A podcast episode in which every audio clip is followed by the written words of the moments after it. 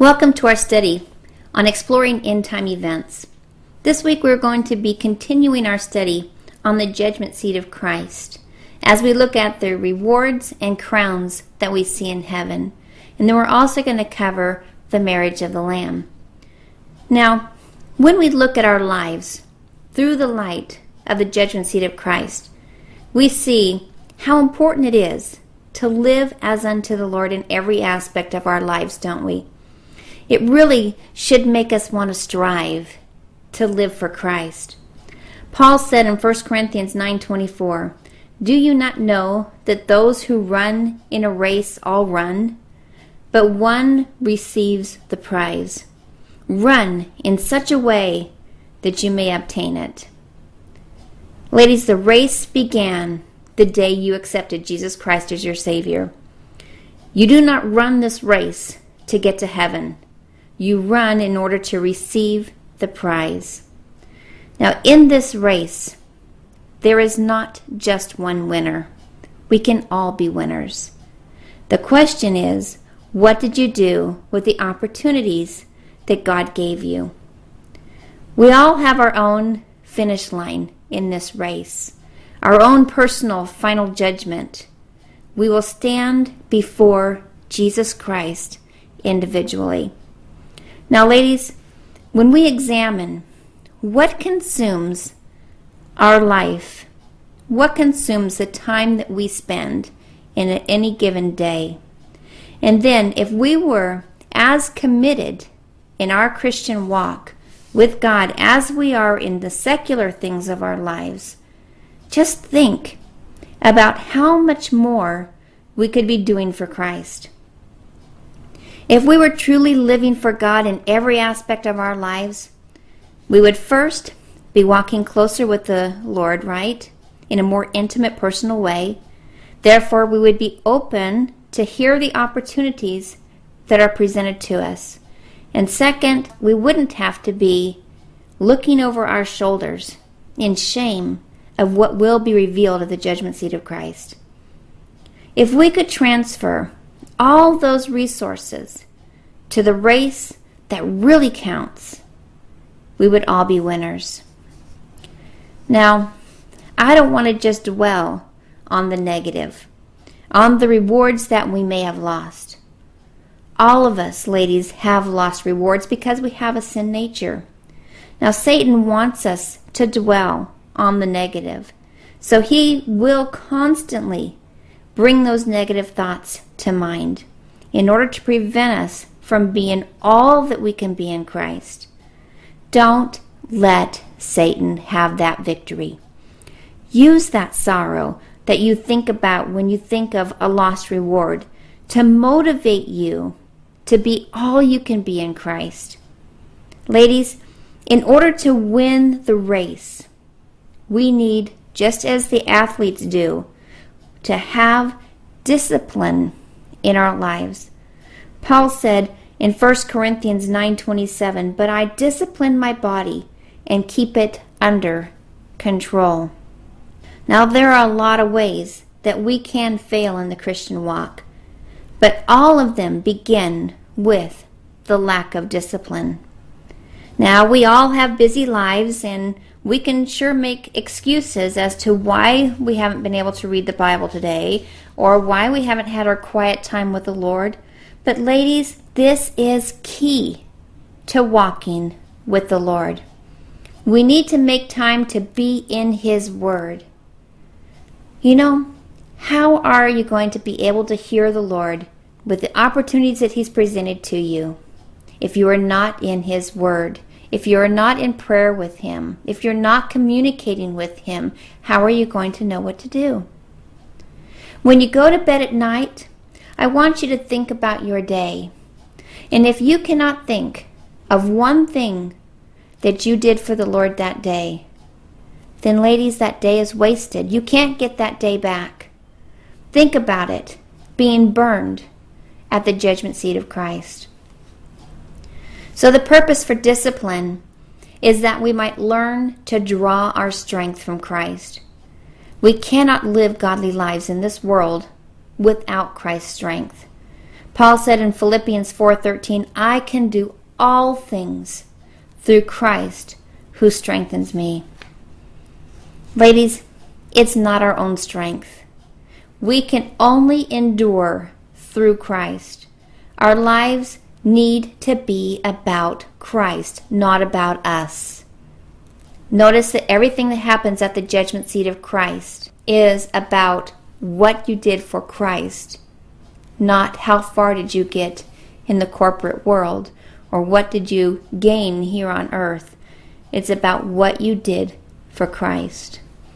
Paul said in Galatians 2:20, I have been crucified with Christ.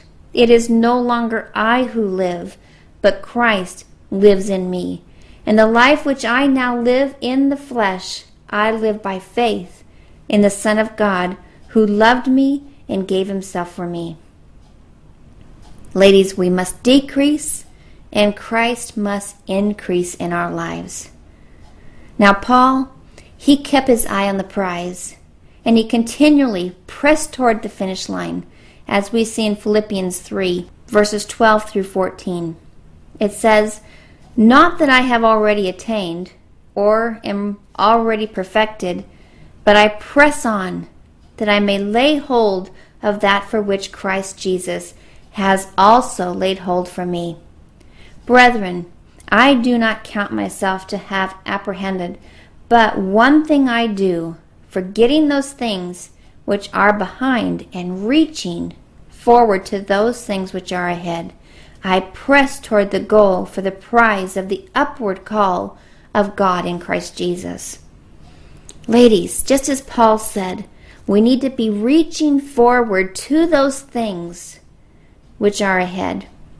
So how does this equate to our daily lives? Well, sometimes it's the little things in life that we do, when done with the right motive, can receive rewards. Let's look over to Matthew 25 and look at verses 35 and 36. It says, For I was hungry, and you gave me food. I was thirsty, and you gave me drink. I was a stranger, and you took me in. I was naked, and you clothed me. I was sick, and you visited me. I was in prison, and you came to me. And now, ladies, drop down to verse 40.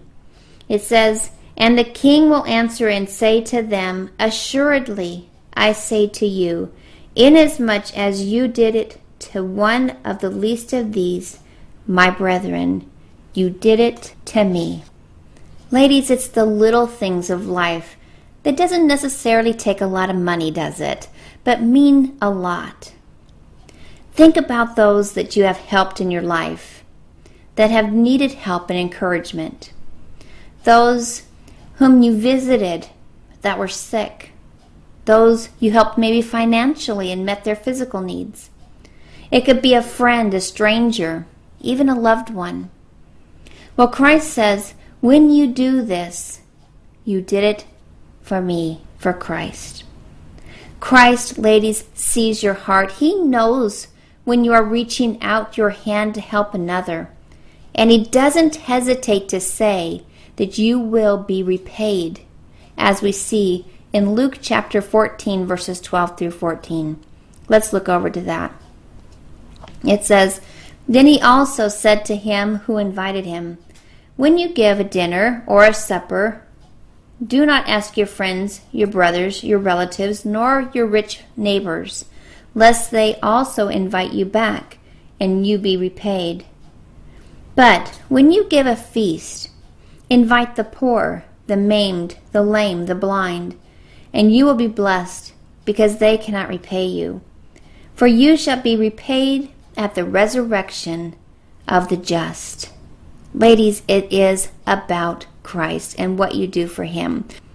Now, another way this equates to our daily lives is having a joyful acceptance of injustice. Let's look over to Matthew chapter 5 again and look at verses 11 and 12. Blessed are you when they revile and persecute you and say all kinds of evil against you falsely for my sake. Rejoice and be exceedingly glad, For great is your reward in heaven, for so they persecuted the prophets who were before you.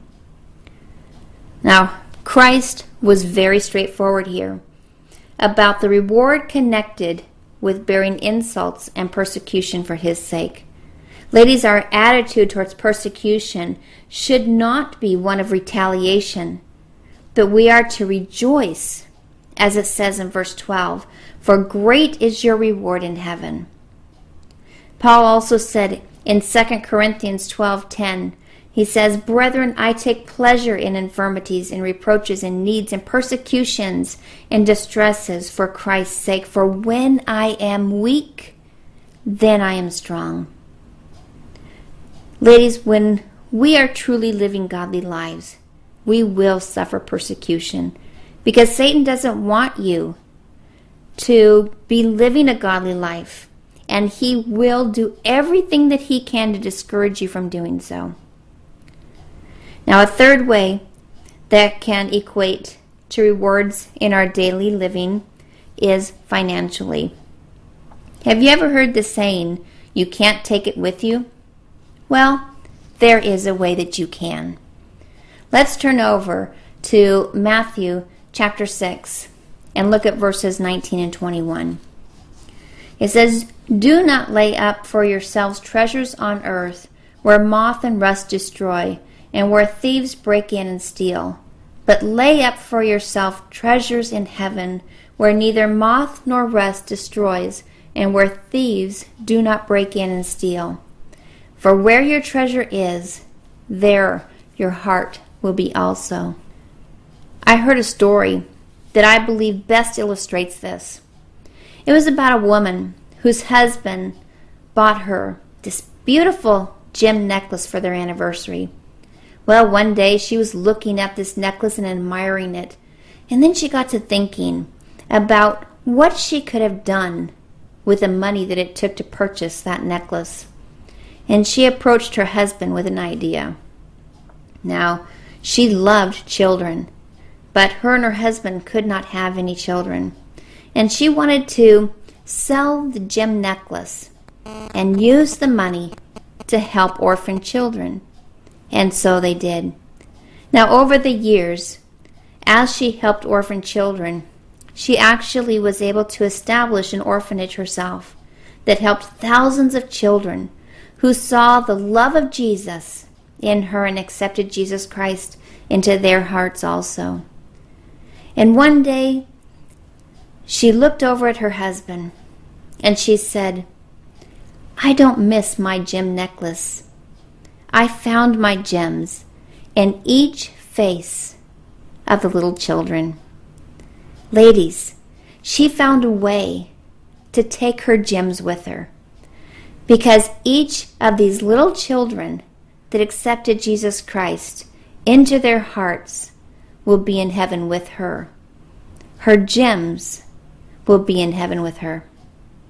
When we invest in the lives of others and lead them to the Lord, ladies, we take our investments with us. We will be judged on the basis of faithfulness to the opportunities that are presented to us. Well, the good deeds that Christ will be looking for have joyous faith and a commitment to persevere. It is a willingness to serve God and invest in others. It is the little things of life, our motives, and what we do with the opportunities that God has presented to us. Ladies, as it says in Hebrews 12:1, it says, "And let us run with endurance the race that is set before us." And then Paul says in 2 Timothy 4:7, "I have fought the good fight. I have finished the race.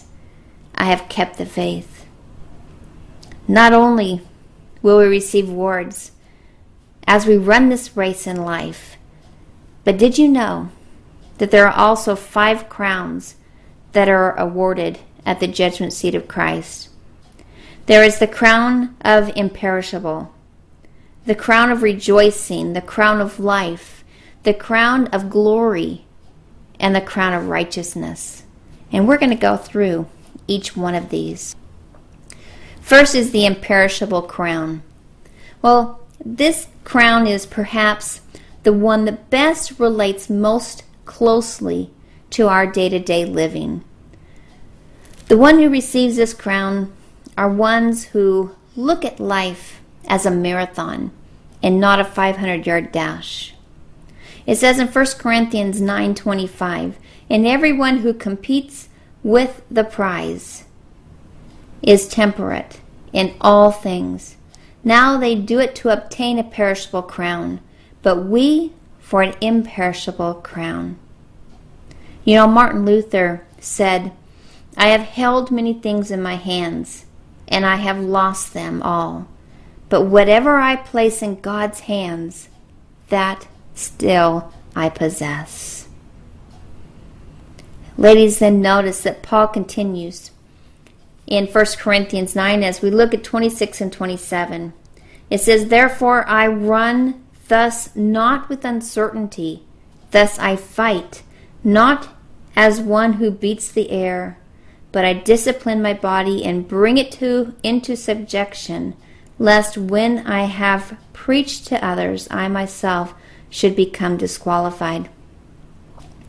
We are to discipline our bodies, just as athletes discipline theirs to win the race.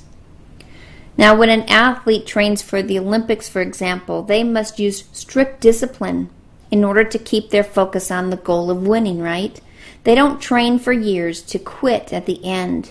No, they push toward that goal. They sacrifice to keep their bodies in shape so that they are ready when the event takes place. Now, successful marathon runners practice, practice, practice. They run, they watch their diets, they check their heart rates, and they make sure that they are healthy and fit. And those who do not discipline their lives, well, most likely they lose the race. Ladies, we too are to be ready. And in order to be ready, we need to discipline our lives too. We need to be in God's Word daily, communicating with God so that we can run the race well. We need to put away ourselves, put away those negative thoughts, put away those flashes of anger. We need to instead feast on beneficial things like compassion, kindness, meekness, and love. As we look over to Colossians 3, let's look at verses 12 through 15. It says, "Therefore, as the elect of God, holy and beloved, put on tender mercies, kindness, humility, meekness, long-suffering, bearing with one another, and forgiving one another. If anyone has a complaint against another, even as Christ forgave you, so you also must do. But above all these things, put on love, which is the bond of perfection. And let the peace of God rule in your hearts, to which also you are called in one body, and be thankful." Ladies, each day of your race, until the final day when you finish, let the word of Christ dwell in you richly, and do all in the name of the Lord Jesus Christ. As we continue in Colossians 3, let's look at verses 16 and 17. It says, "Let the word of Christ dwell in you richly, in all wisdom, teaching and admonishing one another in psalms and hymns and spiritual songs, singing with grace in your hearts to the Lord. And whatever you do in the word or in deed, do all in the name of the Lord Jesus, giving thanks to God the Father through him." Now, ladies, we can win many rewards here on earth, but these rewards are perishable. We have a crown awaiting us in heaven that does not perish. Ladies, what we do for Jesus Christ will not perish. Our second crown is the crown of rejoicing. Now, the crown of rejoicing is awarded to those who have invested their lives in others in sharing the gospel. It's often called the soul winner's crown. Let's turn over to 1 Thessalonians chapter 2 and look at verse 19. It says, "For what is our hope or joy or crown of rejoicing Is it not even you in the presence of the Lord Jesus Christ at his coming? Every one of us has an opportunity, ladies, to bear witness for our faith in others. We can all receive this crown. Now, there are some Christians whom it just comes easy for them to witness. My mother-in-law was a soul winner. She always was witnessing to people and leading them to the Lord. But it doesn't always come easy for everybody. And there are a lot of methods for sharing your faith. But I believe the best method is to just tell what Christ did for you. Share your faith. Paul wasn't always successful when he shared the gospel. And, you know, when you're going out and you're talking to people, they're not all going to be receptive. But that didn't stop Paul, and it shouldn't stop us. He said to his Thessalonian friends, as we see in 1 Thessalonians 2:4, "But as we have been approved by God to be entrusted with the gospel, even so we speak, not as pleasing men, but God who tests our hearts." Ladies, one day, at the judgment seat of Christ, our heart will be tested to see if we pleased men or Christ. Did you know that every time you sow, even the tiniest seed, it pleases God? Luke 15:10 says, "Likewise, I say to you, there is joy in the presence of the angels of God over one sinner who repents." Just imagine standing at the judgment seat of Christ and seeing others who you helped lead to the Lord. Oh, what a day of rejoicing that will be. The third crown is the crown of life. Now, this crown is given to those who have suffered for their faith, even to the point of losing it. Let's turn over to James chapter 1 and look at verse 12. It says, "Blessed is the man who endures temptation, for when he has been approved, he will receive the crown of life which the Lord has promised to those who love him." Ladies, if you're living a godly life, you will be persecuted. You don't have to look for persecution. It'll find you. It is not easy to go through persecution, but if we are faithful in enduring such trials and persecutions, ladies, we will be rewarded in heaven. A lot of times they call this crown also the martyr's crown. Let's look at Revelation 2:10. It says, "Do not fear any of those things which you are about to suffer. Indeed, the devil is about to throw some of you into prison, that you may be tested, and you will have tribulation 10 days. Be faithful unto death, and I will give you the crown of life." We will, ladies, be rewarded as we suffer the persecution for Christ's sake. In the Beatitudes, Christ said, "Rejoice in persecution, for great is your reward in heaven." Remember the verses in Matthew 5, verses 11 through 12, where it said, "Blessed are you when they revile and persecute you and say all kinds of evil against you falsely for my sake.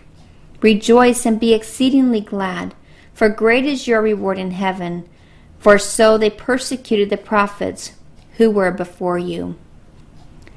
Ladies, what an encouragement, an incentive this should be to you to endure and be faithful as you suffer persecution for standing up for your faith. When you are scorned by members of your own family, but you remain faithful as a witness for the Lord to them. Ladies, God is paying attention. He sees, He understands, He cares, He remembers, and it says He rewards. The fourth crown is the crown of glory.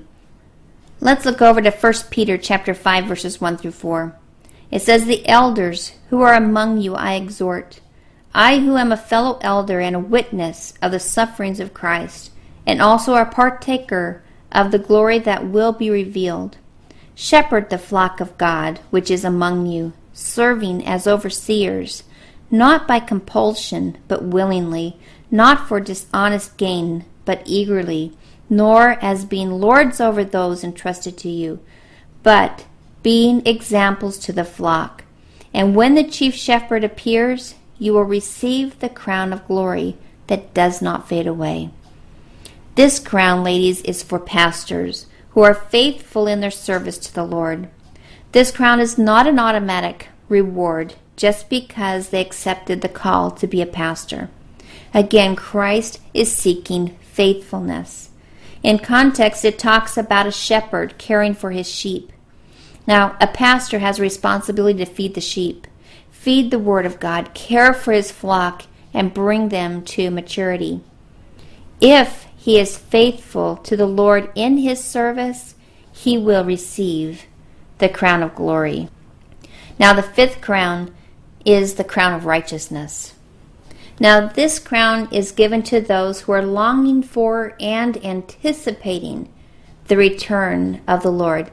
Let's turn over to 2 Timothy chapter 4, verse 8, where it says, "Finally, there is laid up for me the crown of righteousness, which the Lord, the righteous judge, will give to me on that day, and not to me only, but also to all who have loved his appearing."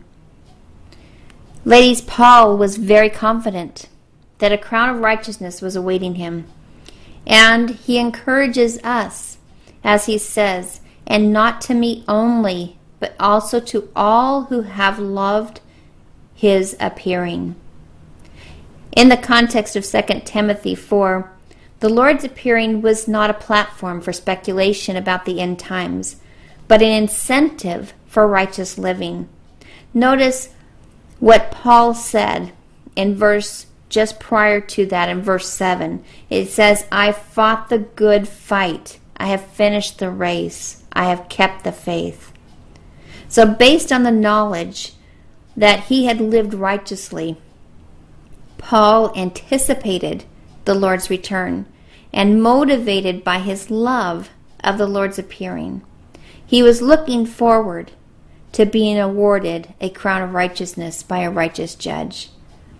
See, anticipation and purity, they go hand in hand. You cannot longingly be looking for Christ's return and live a life that is displeasing to him at the same time. All who long for the return of Christ live like they long for it. Those who generally long for the blessed hope of the return of the Lord are the same people who live self-controlled, upright, and godly lives in this present age. Titus 2:12 says, teaching us that denying ungodliness and worldly lusts, we should live soberly, righteously, and godly in this present age. Ladies, I have a video that I'd like you to watch that goes right along with this crown of righteousness. Please watch. I run in the path of your commands, for you have set my heart free.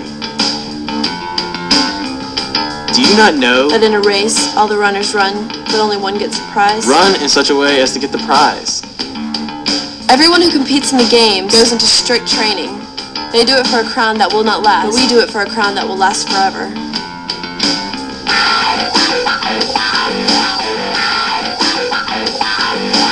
Physical training is of some value, but godliness has value for all things. Let us fix our eyes on Jesus, the author and perfecter of our faith. Let us run with perseverance the race marked out for us. We all stumble in many ways. One thing I do, forgetting what is behind, and straining toward what is ahead. But those who hope in the Lord will renew their strength. They will soar on wings like eagles. They will run and not grow weary. They will walk and not be faint. When you walk, your steps will not be hampered. When you run, you will not stumble.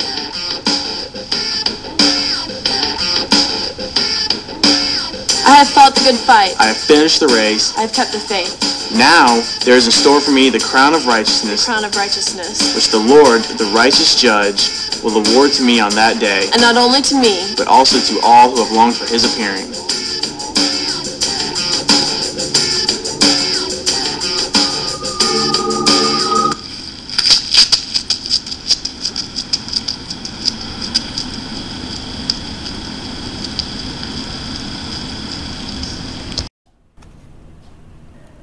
So ladies, you can see how living godly lives, living as unto the Lord in every aspect of our lives will determine the rewards and crowns we receive in heaven at the judgment seat of Christ. The rewards and crowns are determined as our deeds are tested by fire. And what doesn't burn up, that is what our rewards and our crowns will be. Notice that Paul uses two types of categories for material that represent the deeds in 1 Corinthians 3:12. It says, "Now if anyone builds on this foundation with gold, silver, precious stones, wood, hay, and straw." Now within these categories, you notice that there are three that will not burn, which is the gold, the silver, and the precious stone. And then there are three that burn, which is the wood, hay, and straw. Scripture does not tell us what each material represents. What makes one deed wood and one straw? What makes one gold and one silver? But some scholars have speculated that this may show degrees of rewards that we receive. It's kind of like the Olympics. You know how they have three medals? They have the gold, the silver, and the bronze. Now these athletes have all received these medals. They are all winners, right? But yet there are different degrees of the prize. So it could be the same idea here. We have the gold, the silver, and the precious stones. Well, that could be degrees of rewards in heaven. Ladies, there's a lot of mysteries when dealing with end-time events. And God doesn't tell us everything. But just think for a second. What if these scholars are saying is true? What if there are degrees of rewards? Wouldn't you want to strive to do your best here? It should motivate us even more to live for God in every aspect of our lives, to glorify God. Why would you want to go to heaven, stand before the judgment seat of Christ, and say, you know, I only shot for a bronze medal. I didn't give it my all. No, you want to stand before the King of Kings and say, I gave it my best. I gave it my best. I gave my all. You are worthy of my service. You want to hear, well done, not you could have done better, right? Well, that completes our section on the judgment seat of Christ. And now we're going on to the marriage of the Lamb. You remember our analogy of the Jewish wedding, right? So now we see the marriage of the Lamb, which follows the judgment seat of Christ. The marriage of the Lamb takes place in heaven, and it involves Christ and the church that has been raptured. Now, I want to make it clear that we are talking about the marriage of the Lamb and not the marriage supper. These are two separate events. The marriage of the Lamb takes place in heaven, and the marriage supper will take place on earth. It's kind of like a wedding we have now where you have the ceremony and then you go to the reception. Well, we're going to be going to the marriage supper at a later time.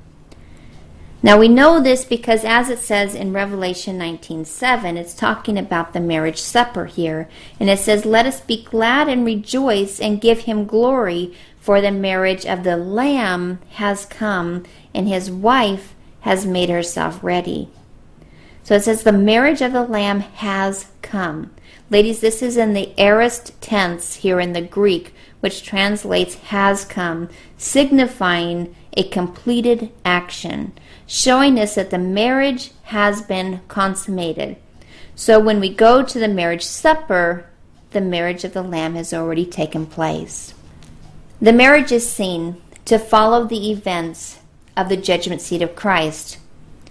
And as we see here in verse 7, it says that his wife has made herself ready.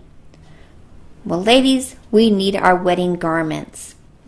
As it has been described in verse 8 of Revelation 19, it says, "And to her it was granted to be arrayed in fine linen, clean and bright, for the fine linen is the righteous acts of the saints." Ladies, did you know that from the day you accepted Jesus Christ into your heart until the day that Christ returns, you have been sewing the wedding garment that you are to wear by what you have done for God? Notice that the verse says, "For the fine linen is the righteous acts of the saints." Ladies, these are the acts that did not burn up at the judgment seat. Now, there are two types of garments that are going to be worn here. And first, we have the first garment of righteousness that Christ gives us. Now, you do not work for this garment. It is given by Christ, which admits us into heaven. It says in 2 Corinthians 5:21, "For he made him who knew no sin to be sin for us, that we might become the righteousness of God in him." So this is the first garment, the garment of righteousness, which you receive at the time that you are saved. Now the second garment is made up of the deeds that we have done for Christ here on earth. Ladies, I read a story that I feel is a really great example of how our deeds survive the test of fire. It's going to be one of those deeds that will be a part of your wedding gown. Now, Woodrow Crowe from Back to the Bible Ministry, I don't know how many of you know him, but you know Warren Wiersbe because we have done his studies. Well, he took Warren Wiersbe's position at Back to the Bible. Well, he told a story that he had heard from Christian artist Steve Green when he was at a concert with him. And he asked permission to tell the story because it fits so well with the testing of fire. And it went something like this. In summary, it talked about how on February 1st, 2003, we were all glued to our TVs as we watched the disaster of the space shuttle Columbia disintegrating over Texas during re-entry into the Earth's atmosphere. The Columbia shuttle was manned by 7 brave astronauts, including Commander Rick Husband, a U.S. Air Force colonel. Now, Rick Husband was close friends with Steve Green. Their friendship had begun years earlier when Rick and his wife Evelyn had stood in line to meet Steve Green after a concert in Houston. Well, Steve actually sang at the Columbia launch just 2 weeks earlier. Now, the spouses of the crew members were allowed to each pick a song for them to wake up to in the morning in space. Well, Evelyn, which was Rick's wife, had picked Steve Green's song, God of Wonders. Well, Woodrow Crowe said that Steve played a tape of Rick Husband communicating with Mission Control after that very song was played. And then next, Steve showed a photograph of his God of Wonders CD that Rick actually took into space with him on that fateful mission. After the Columbia disaster, there were more than 2,000 debris fields stretching from southeast of Dallas to western Louisiana and southwestern Arkansas. Amazingly, Steve Green's CD was among the recovered debris. Well, when Steve showed the photo of the CD, its edges were all jagged, and it seemed as if somebody repeatedly had cut it with a pair of scissors. It had been tested, ladies, by fire. But when it was found among the debris, it was scarred, but yet it was intact. Think about the heat and the pressure that CD was subjected to. It actually frayed the very edges of the case around it, yet the CD itself survived. Ladies, that's what the testing at the judgment seat of Christ will be like. Each one of us will be held accountable for what we did with what God has given to us. Each one of us are sewing our wedding gown with what survives the test of fire. Each one of us has a choice as to the material that we use. Be like the CD that Commander Rick Husband took into space. Live wisely now so that your life of service will survive being tested by fire, and you can enjoy a full reward forever. In closing, I'd like you to listen to Steve Green as he sings God of Wonders.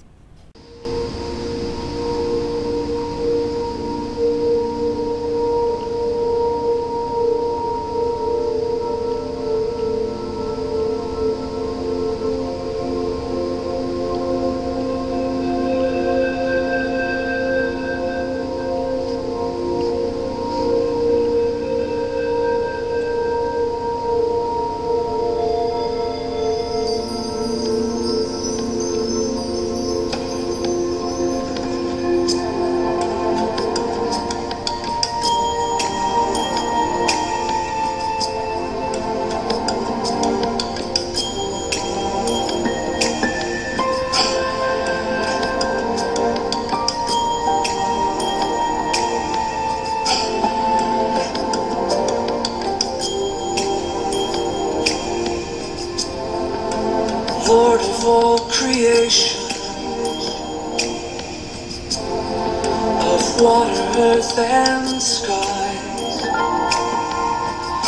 the heavens are your tabernacle.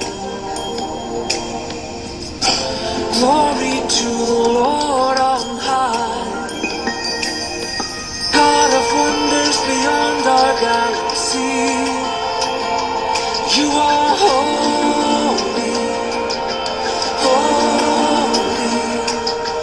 Universe declares your majesty. You are holy, holy, Lord of heaven and earth, Lord of heaven and earth. Early in the morning celebrate your life. When I stumble in the darkness, I will call your name by night. God of wonders beyond our galaxy, you are holy, holy. The universe declares your majesty. You are holy, holy, Lord of heaven and earth, Lord of heaven and earth. Hallelujah, holy.